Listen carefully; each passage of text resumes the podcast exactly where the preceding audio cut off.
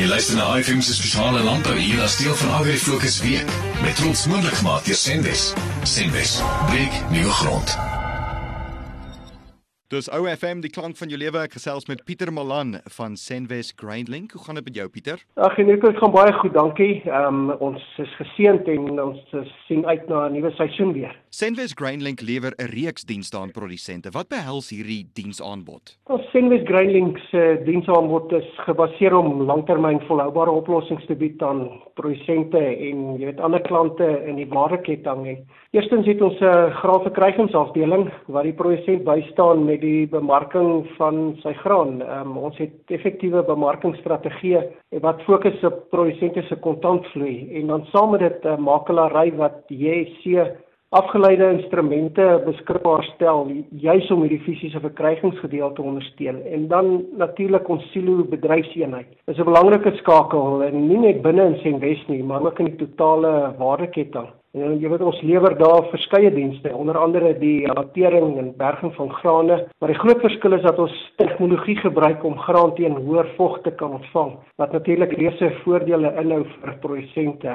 En dan laastens het ons by Senwes Graining ook twee saadverwerkingsaanlegte waar ons saadmaatskappye se saad verwerk en verpak vir hulle. Nou die mededingingstribunaal het op 18 Augustus 2020 die groen lig vir die Senwes en Suidwes transaksie gegee en die fokus is vervolgens op die implementering van die voorgeskrewe voorwaardes.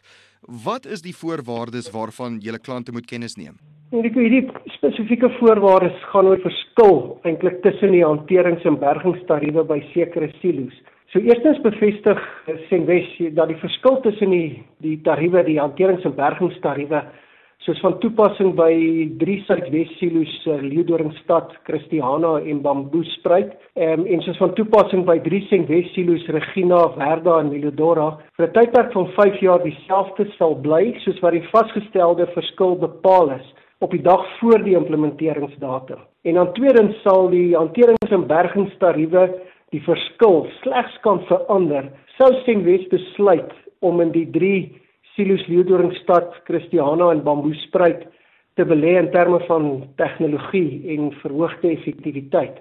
En hierdie uh, belegging moet dan wees in die volgende 3 vorms: die laai en aflaai spoed moet met 10% uh, verhoog die silo se vermoë om graan met hoër voginhoud te hanteer met 10% verbeter en 'n 10% of 'n 10% verhoging in die doeltreffendheid van voorraadmetings ehm um, deur gebruik te maak van ander tegnologie, ander graderingsmasjinerie of um, enige ander tegnologie wat 'n 10% verbetering het.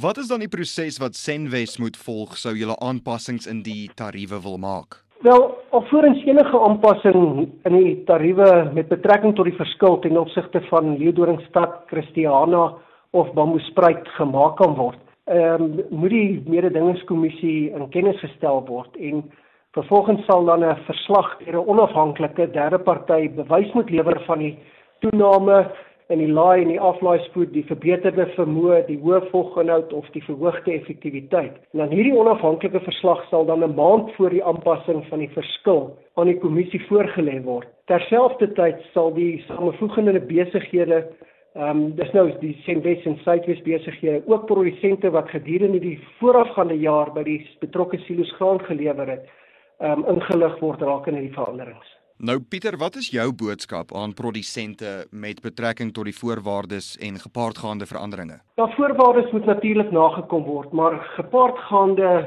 veranderinge um, moet ook verbetering bring.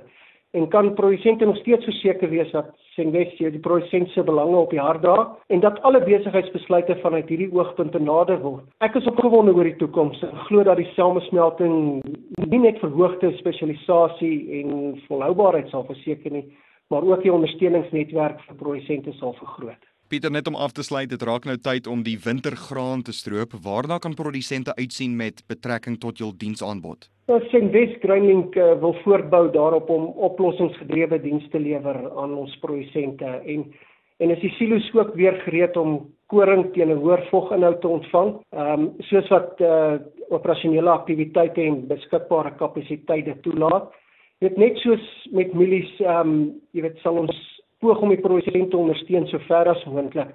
En onthou met die vroeë stroop van koring hou dit verskeie uh, voordele in uh, want produsente kan dan weer daai lande gebruik om om mielies te plant. En natuurlik word koring gestroop in 'n tyd wanneer dit reën ook wat ehm um, die graad negatief kan beïnvloed. So ja, produsente kan gerus wees dat ehm um, ons reg is vir die koring oes en ehm um, dat ons hulle sal ondersteun. Jy luister na iFM se spesiale landbou hier as deel van Agri Fokus week met trots moontlik gemaak deur Senwes. Senwes, blik nuwe grond.